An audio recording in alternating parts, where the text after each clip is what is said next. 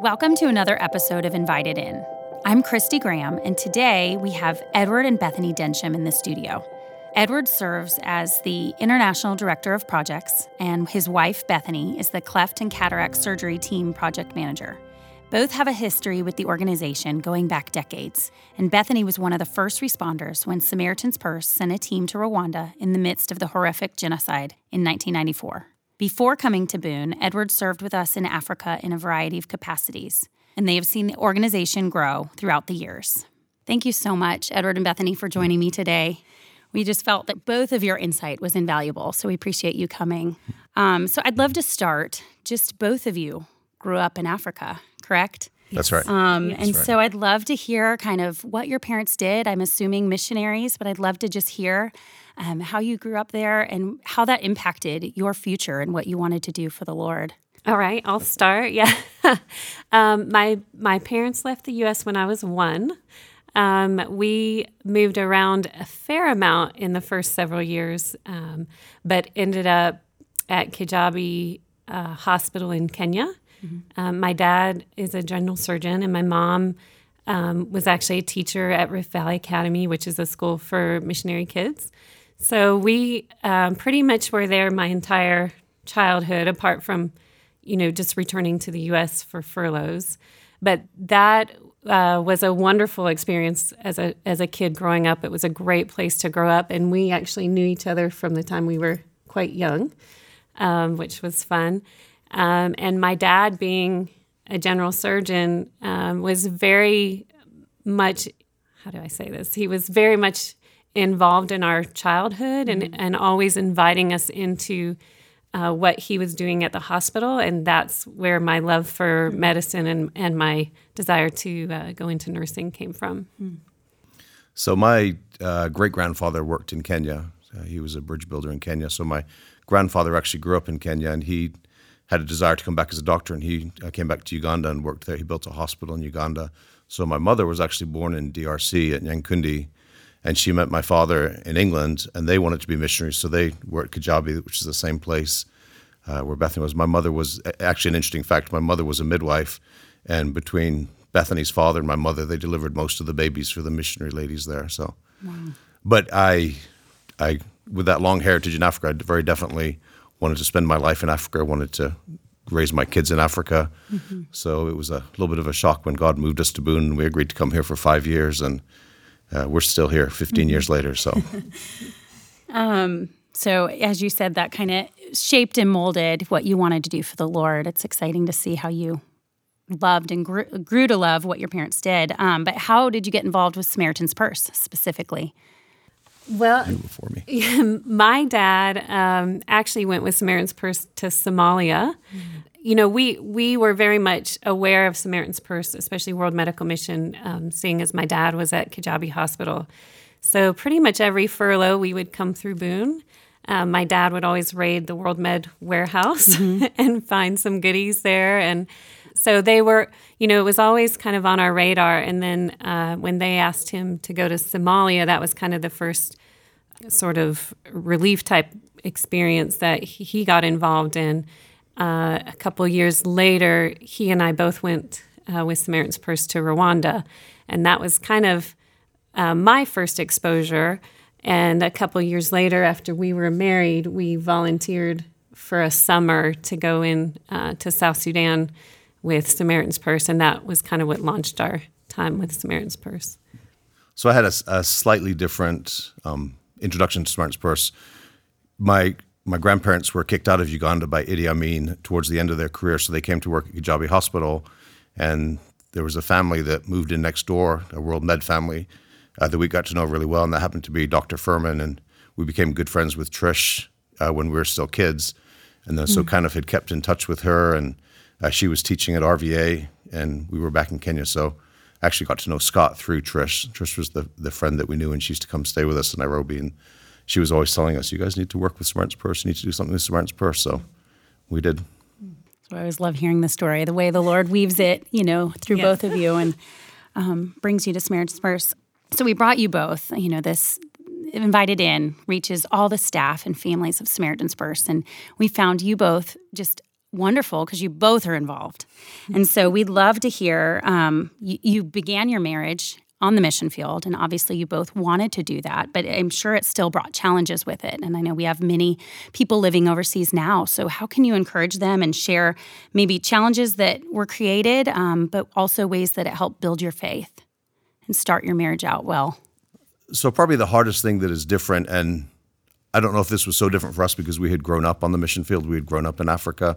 So, really getting married in Kenya was home to us. It's mm-hmm. what we knew and what we did. But the dynamic with families is always challenging just because your family is so far away.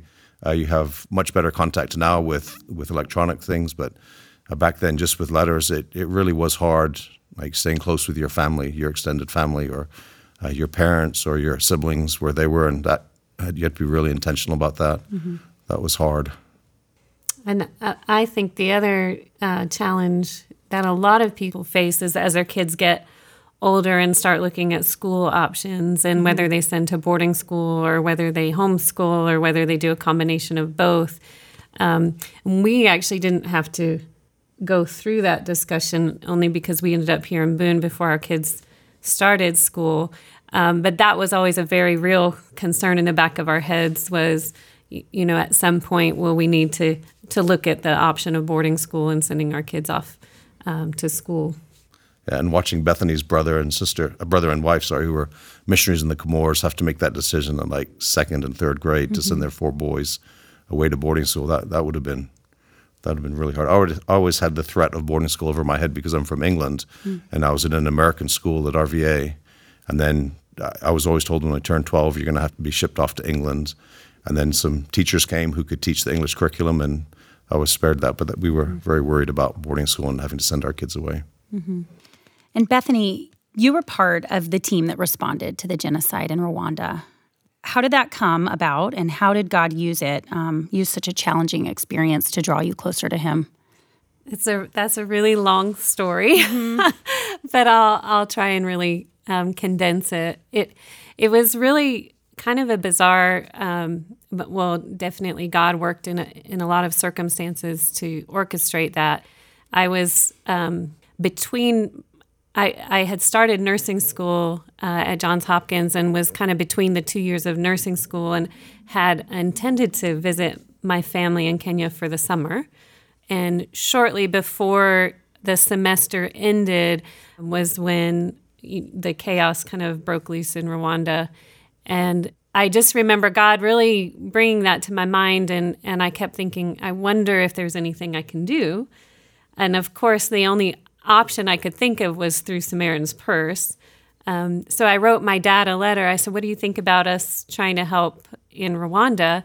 So he spent some time talking to Scott Hewitt, who was current, you know, at the time he was the director there in Kenya, and and he definitely felt there was a place for us. So we initially went in with the intention of only being there about two weeks, and I knew that I was kind of there because my dad had a lot of skills that he could offer and I was still in nursing school so mm-hmm. i was kind of new and and not really confident of of my ability but once we got there um, the needs were so eh, you know great that even though my dad wasn't able to stay they felt like there was enough work to do that that it was okay for me to go ahead and stay through the summer mm-hmm.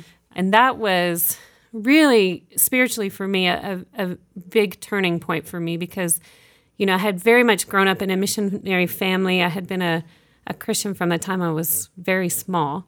And so I kind of always had this kind of view that I was a good girl. You know, I, I had done a lot of the right things, you know, and but Rwanda for me was really that realization that you know Romans 3:23 that we all have sinned and fall short of God's glory. And I I spent some time toward the end of my time in Rwanda in the capital city, and we were cleaning up a lot of um, scenes from the massacre. And for me, as a 21 year old, that was really challenging.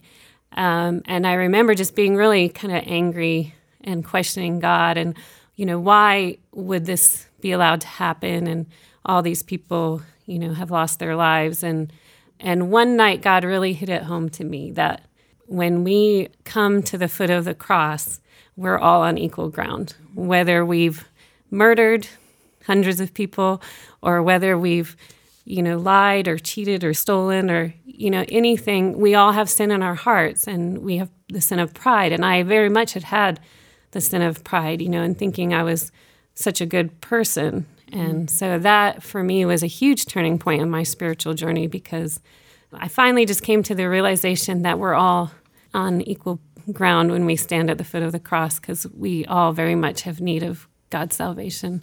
Mm-hmm. Um, so that that was really a good experience for me, and just I guess really God used that experience to really instill in me just a, a desire to uh, go into situations like that, you mm-hmm. know, whether it be Rwanda or South Sudan or wherever He took us to uh, minister to the needs of people and be Jesus' hands and feet in those situations. So, mm-hmm.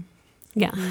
So broke you spiritually, but also realized how how strong you were and that you could handle. Sure, because of yes. him, because that's yes. a lot to see and witness. Yes, yeah, it was it was challenging for sure. mm-hmm. Now, were you guys dating at that time, or no? No, okay. we knew each other, you know, and had stayed in contact with each other, okay. but we yeah we weren't dating at the time.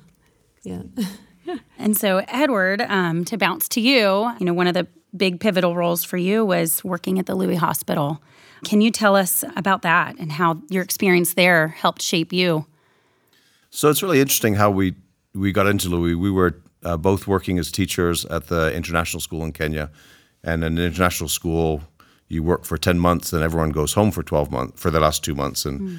we didn't have anywhere to go home to uh, that we felt, and we really didn't want to do that. So, uh, just in talking with Trish, Trish was the one who said, Trish here, she was like, "Well, why don't you go to Lui Hospital? They just opened it, and why don't you go there for the summer?" So we did. It sounded really exciting um, to go and do it. It sounded like a fun summer. So we volunteered and went there. And after the two months there, we realized this is actually the kind of work we want to be doing with our lives. Um, this is we could see in our, or we thought we could in our background of being in Africa. This would be a good fit. So we actually started applying for jobs while we were at the international school for the next year. And we had written to Ken Isaacs. We had met him that summer and said, Hey, would you be a reference for us? We're applying for this job and I'd like you to be a reference. And he just said, No, I'll just hire you. Like, don't do it. So we, we agreed that next summer. We went to Lui Hospital and it, it really was, it was exciting for us. It was um, uh, something new, but being able to do something directly for Christ. We got there and realized that the people there really the situation was just really hard. I mean, a lot of people suffering, the children dying in the hospital, the people dying of things that we knew, even as close as Kenya, we could have helped them, we could have saved them, we could have been, but also knowing that just by being there with the hospital, just the impact that it had on that community. I think the biggest, one of the biggest moments that stands out to me was just the, in the January and February, we got bombed a number of times by the government, and a lot of the groups had left. And Franklin had said that we could stay we could stay at the hospital and just to see the community and the church, their reaction, because they were sure, like, oh, this hospital's gone now. They're going to run away because it got bombed. And just to see, like, how their gratitude and gratefulness that Samaritan's Purse was willing to stay and continue to help them because, I mean, it was the only hospital for within five counties. Some people walked five days just to get to the hospital. And uh, the surgery and the medicine that we had there wasn't available anywhere else. So we just knew this hospital was so important. And without it, so many people would suffer. So it really was encouraging to see in the community just the impact that you have and the people whose lives were impacted because of it. Mm-hmm. And was that your first time in the South Sudan? Well, we went the year before as volunteers, and then we moved there okay. the next year. And yeah, we lived we lived at Lui Hospital. We had a little mud hut that we lived in, and our food got flown in once every two weeks. The food would come in, our mail would come in once every two weeks, and uh, we would talk by radio back to Nairobi and let them know how things were going. In fact, it was funny the first night that we got bombed. Uh, we knew we had a sat phone somewhere. We weren't allowed to have it for because the military didn't like it, but we were trying to call Boone and tell them what happened, and we couldn't find the sat phone. Then we found it, and the battery was flat, and it was hidden under a bed. So, just trying to get back here and call Kenny and say that yeah, they'd bombed the hospital that day. Hmm. So you mentioned you loved and wanted to live in Africa, you know, your whole life. Um, how did the Lord transition you to Samaritan's Purse, to the headquarters here in Boone? We had left Samaritan's Purse. I had realized that I wanted to do this, and so I was a physical education teacher. So I realized that I really needed some more training, and I had seen the UN workers and the other NGO workers in and around South Sudan, and realized, you you know, they didn't really have any experience in management leadership either. So we went to Australia for a year, and I did a MBA. Um, and Bethany worked in the Children's Hospital there, and then I really wanted to uh, work in business just for a little bit. I wanted to see the for-profit side. I wanted to understand that whole business part of it. So we started working for uh, Bethany's uh, cousin's husband. Uh, he had a startup company in Southern California, so we worked for him for a year. And really, it, it was fascinating because I, I, like the business world and where money really does matter, the money you make and what you invest in. And, but we started to realize about three quarters of the way through that first year, and I think the question that that hounded us was, what, what are we going to tell our children we did for our with our lives? Like, what did we really do? And it was just that. How am I going to explain this to my son? Like, well, Dad, what did you do with your life? Like, well, I made money for the owners and profit for the people. And not that there's anything wrong being in business, but that was just our personal journey. Was no, we wanted to do something with our lives that made a difference, that mattered. I think we had both seen our parents and our grandparents and realized like we we have a lot to offer and we need to be willing to do it instead of just to make money or make money for the owner. So, uh, interestingly, Samaritan's Purse had called up and they were interested in us coming back. Uh, they moved us back here to Boone, and we were here for a year. And then funnily enough, Scott Hewitt's job came up in Africa, and so we jumped on it very quickly, knowing that that was our ticket back to Africa. And with Samaritan's Purse, it was perfect. And then uh, after we had accepted the job, they informed us that it was actually going to be based here at headquarters, and we wouldn't be going back to Africa. So we we did try a couple times. Um, we had positions that we were going to go for and going to move for, and God just very clearly, sometimes in Bethany's life, sometimes in my life, uh, put things in the way that we had been praying for and realized, oh no, we're still supposed to be here for a while. So probably wasn't until about four or five years ago that we realized our kids had grown up here and we probably should just be content here for the time being and let our kids finish school. Obviously, if God had something He wanted us to do, we'd move in a heartbeat. But we kind of stopped looking like, okay, we're, we will move if you tell us to, but mm-hmm. if you don't, then this must be where you want us, and we'll stay here and uh, finish our kids' time here. And I, and I must say, I very much when we were in the field, we were adamant we weren't going to live in Boone, we weren't going to work behind a desk. But I have to say that the high country really is a good place to raise family. It, you know, moving here from wherever you are in the U.S. or when you come, this is a good place for kids. Our kids have been uh, done very well. The schools are really good. The activities are really good. The churches are really good. There's a good Christian community, and despite our wanting to raise our kids in Africa, Boone has been a, a very good place to do that. Well, thank you for sharing that because I know sometimes, you know, we want what we want, you know, and we say, God, don't call me to that, you know, but mm. the Lord, we love the way that you just surrendered and you were, you've been all over, you've done so many things. And sometimes God does call us somewhere we we wouldn't choose. Sure. But he shows us why he brought us and you know he always right. he gives us what we need and not necessarily what we want. And so mm. just wanted to share that cuz I know there are people that move throughout the ministry and mm-hmm. sometimes are sent places they don't necessarily want to go. So it's just been exciting to see the way the mm. Lord's led you and then revealed to you later why you came. Right. Um so can you can you both explain what you do currently within the ministry and maybe a little bit about your department and what you're involved with? so we, we both within projects. I'm the uh, international director for projects, so it means that I try and uh, support and help whatever we do around the world, not in the U.S. but outside in the world. Uh, we have 17 field offices. We have disasters where we respond to. We have uh, partner churches and partner organizations that we fund and support and help them in the work that they're doing. When I can, I do like to travel and get out and see our field offices and visit some of the sites. Um, but pretty much work in the projects department, doing what I'm told by Kenny. which I'm sure is very exciting. Always something to do. Um, mine was kind of a roundabout journey because I had been with Samaritan's Purse, and then when we moved here to Boone, it our kids were quite young at the time, and so I just took some part time jobs. I worked at the hospital a bit, and then I worked at the Hope Pregnancy Resource Center for a while, um, and then at Blue Ridge Pediatrics. Uh, and while I was working there was um, sort of when I, I found out a little bit about the cleft lip program that was was starting up and Edward mentioned to me several times, you know, you really should go on one of those trips with them.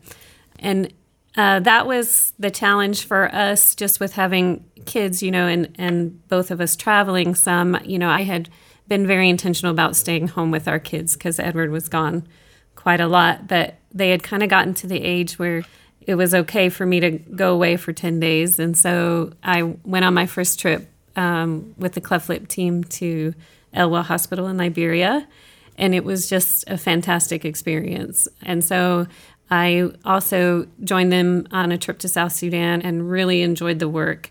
And so when they uh, looked at expanding the program and were looking for an, another nurse to come alongside uh, Beth Thompson and, and Karen Daniels, uh, it, it just seemed a perfect fit because it was now my opportunity to maybe get back into some overseas work again, but also to use the skills that, that I felt like God had gifted me with. And so I um, help coordinate teams that go to multiple countries to do cleft lip, and we also have a cataract program, so we do cataract surgeries as well. So our cleft lip and palate program goes to Myanmar, Liberia, South Sudan.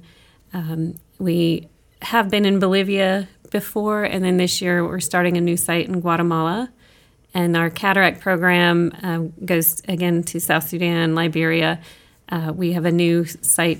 Uh, we will leave for Mexico in two weeks and do a cataract uh, mission there. And then all of those programs are very, uh, we're constantly looking at new sites and new locations and very much needed around the world. So uh, we're just expanding as we have the time and the resources and, and the personnel to, to move forward with those. So we're hopefully going to move to new sites in the next year as well. So, Dr. Plyler had been on the show quite a while ago and talking about the specialty teams. He was recently on an orthopedic trip. Is sure. that the same or is this a separate? This is separate. Okay, so they're yes, so pretty. You go back to the same places? Right. We so our program is based under the projects department, mm-hmm. um, and and we pretty much go to locations where those services are not provided and so we take all of our equipment we take all of our team from you know the surgeons to the scrub techs to the nurses uh, speech therapy for our cleft lip program so we basically are covering every aspect of the program and we do incorporate local uh, nurses or staff into the program if we can but a lot of times we're um, going in partnership with our Samaritan's Purse offices that are okay. in country. Okay. Uh, so the the program that Dr. Plyler was involved in is through World Med and World Med hospitals. Okay. So it's different because we actually operate under uh, completely under the projects department. Okay, so you're not with the mission hospitals; you're a separate right. entity. We looked at a few World Med hospitals. So our two new sites this year for cataract and, and cleft lip are both World Med hospitals that have invited us to come, but uh, we we're still doing it very similar to what we've done in the past. So okay. yes, thank you for explaining. Sure. I know there's so many partners, and so I just wanted to clarify. I'm sure God has taught you a lot during your time in the ministry.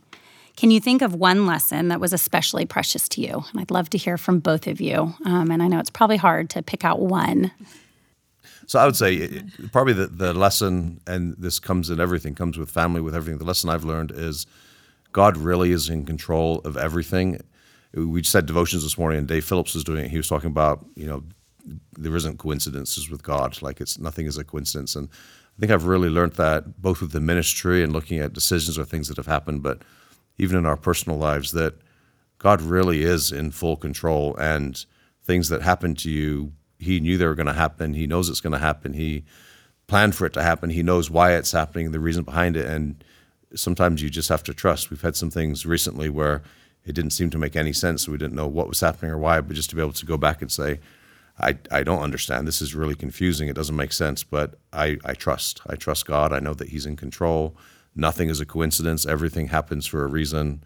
Uh, he knows what He's doing, and I might not see the reason for this for another 10 or 15 years. But when I see it, I'll look back and be like, oh, yeah, that, that, that, that was right. That mm-hmm. I understand why he did that now. We've definitely had some situations in our life that didn't make sense. We would have rather avoided them when they happened, but to be able to look back and say, God really was in control. And if he hadn't done that, we wouldn't be what we are today. And so we can thank him for what he's done and how he guides us. And we've just sent our son off to college, and there's a lot of, for those of you who have done, there's a whole bunch of stuff there that you just have to trust and so to be able to say, okay, God, we, we, we do trust. We know that you're in control and your love is greater than ours, and we choose to trust. We're going to trust. Mm-hmm. And you sent him to a service academy, nonetheless. So it's yes. not a typical, you know, you. It's it's a big send off. Yep, haven't heard from him in six weeks, but yeah. it's about to start. um, I think mine, a lot of times, um, what takes me back is actually all the way back to my time in Rwanda. And I think in this ministry, it's easy sort of to get lost in the numbers and the masses. And God really showed me in Rwanda that it, it's about the individual. And even though I might not be able to to reach hundreds or thousands of people, the individual is is important to him. And uh, especially, we were working in an unaccompanied minors uh, orphanage type setting uh, when we first got there, and there were so many kids, and and you wanted to hold them all, but you couldn't hold them all. Mm-hmm. Um, and just to hold that one God just reminded me that it's important to that one, that one mm-hmm. child, or that one person that you feed, or that that one person that you provide medical care to, or that one child that you fix that cleft lip for will change the rest of their life. And so, it's not about the numbers, but it's it's about you know his being his hands and feet to that individual person. Mm-hmm. So I think that's probably hmm. a big thing that's impacted me.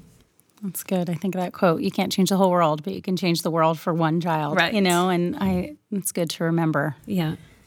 So in closing, um, I'd love to hear, you know, you're a strong family of faith and you've clung to the word through really hard times, but is there a particular scripture that you cling to as a couple or as a family that has walked you through tough times? There's this passage in Isaiah, Isaiah 61 that has always spoken to us, I think, because it reminds us of God's calling on his life and the promises he gives with that and what he's asked of us. So this has always been like a special passage. Do you want me to read it? Yeah, I'd love that. okay. so Isaiah 61 says this The Spirit of the sovereign Lord is on me, because the Lord has anointed me to proclaim the good news to the poor. He has sent me to bind up the brokenhearted, to proclaim freedom for the captives, and release from darkness the prisoners, to proclaim the year of the Lord's favor and the day of vengeance for our God to comfort all who mourn and provide for those who grieve, and to bestow a crown of beauty instead of ashes, the oil of joy instead of mourning, and a garment of praise instead of the spirit of despair. They will be called oaks of righteousness, a planting of the Lord for the display of his splendor. So that passage has always meant a lot to us because it's it's challenged us in the things that God has called you to do, and yet it's also reassuring and encouraging because it's very clear in there that He is going to walk with you. He's going to help you. He's anointed you to do this. That's His power and His Spirit upon you to help you to do it. So it kind of sums up what we feel God's called our lives to be, and yet the very fact that we can't do this, it's mm-hmm. it's Him that does it through us, and we're grateful that He's asked us to do this. Mm-hmm. Thank you. Thank you so yes. much. And thank you for sharing your hearts and your testimony. I know we had to twist your arm a little bit. You didn't want to come, but I think you both have so much to offer um, our audience and just to encourage mm. The staff and the family. So thank you so much. Thank you. Um, and as we close, we'd love to have a specific prayer. Um, do you have a prayer request for the projects that you work with? Anything in particular that the audience can partner with? So for me right now, it definitely would be down on the border, just the hearing from our staff the stories and uh, being able to go a little bit deeper and realize that those aren't just numbers; those are actual people. And when you hear the staff tell you the story of that one individual and, and what they're coming from, it's not just a, a migrant, it's not just a number, but it's it's a mother, it's a child, it's a father, and they have a very real story. And just just praying for them as they're in a very very difficult situation. And I definitely don't know the political answers that need to happen, but I know that those individuals uh, they just need God's love and Christ's love and care in their that terrible situation that they find themselves in. Hmm. And real quick, could you give us an update or tell us what Samaritan's Purse is doing on the border? So what we've done on the border, we've, we've gone to um, the cities all along uh, the Texas border and finding places where Christians are trying to help whatever they can, not helping with people crossing the border, mm-hmm. not helping with immigration, but just trying to give cups of water and bread and blankets and uh, beds, whatever they need, just for those people in the situation where they are. We've helped a lot in Mexico as well. Uh, Mexico is a little bit more difficult because the cartels mm-hmm. control mm-hmm. the border towns, and even some of the Christians that we're helping in Mexico have to be really careful because the cartels are watching them and seeing what's happening. But just trying to find wherever there's Christians trying to reach out in the name of Jesus to help people, how can we come alongside them and how can we give them something that they can use to have an impact for Christ as they share God's love? Obviously, they have a a fleeting touch point in the migration centers uh, to share Christ. So, how do we make the most of that? 24 or 72 hours that they're there. How can we make sure they hear the gospel of Christ and they they leave knowing that there's a hope in Christ and the message of His love and salvation? Mm-hmm. Thank you. Yeah, for our program, uh, we like I, I said earlier, we're headed to Mexico um, in about two weeks. Uh, so it's it's toward the end of August, um, and it, it's very interesting that we chose this location because uh, a lot of people would think, well, there's so many missions that go to Mexico, but uh, the the place we're going is actually a, a very remote area in the Copper Canyon, and the hospital ministers to the tribe, uh, the Tarahumara Indians who are actually an unreached people group. Mm-hmm. Uh, so it's very interesting if you look back and, and read about them. Uh, there are very few believers amongst this tribe, and they're kind of marginalized by uh, the Mexicans in general. So uh, the education's very poor, and um, they speak their own language. Um, and so we're going specifically to this hospital to do cataract surgery for uh, the, the, the actual um, aim is to reach this tribe. Um, and of course, um, you know, Samaritan's Purse is always very intentional in sharing the gospel. So we've tried every avenue that we can to actually provide them with MP3 players for portions of the scripture that have been translated into their language. And so just praying that this team that goes there, uh, we probably personally won't be able to share, but those that we have chosen to come alongside of us who are already uh, missionaries or, or workers at the hospital, that they'll have real opportunities to speak into some of the lives of these people as they come for their cataract surgery. Mm. Um, because we'd really love to see the gospel be mm-hmm. proclaimed there because they they've had missionaries there for 20 or more years and have very few converts. So. Mm yeah, so that's a big prayer request. thank you. Well, no, thank you. We that's why we wanted fresh updates, you know, so that we can intentionally pray and sure, partner with yeah. you. So thank you for sharing, and thank you again for just sharing your time and your hearts and your stories. Um, Christy. It's been very encouraging. Thank so you. Thank you. Thank you for joining us. Thank you, audience, for tuning in. Please be praying, as they just shared, intentional prayers. So thank you for listening, and I pray that you're encouraged and have a great week. Thanks.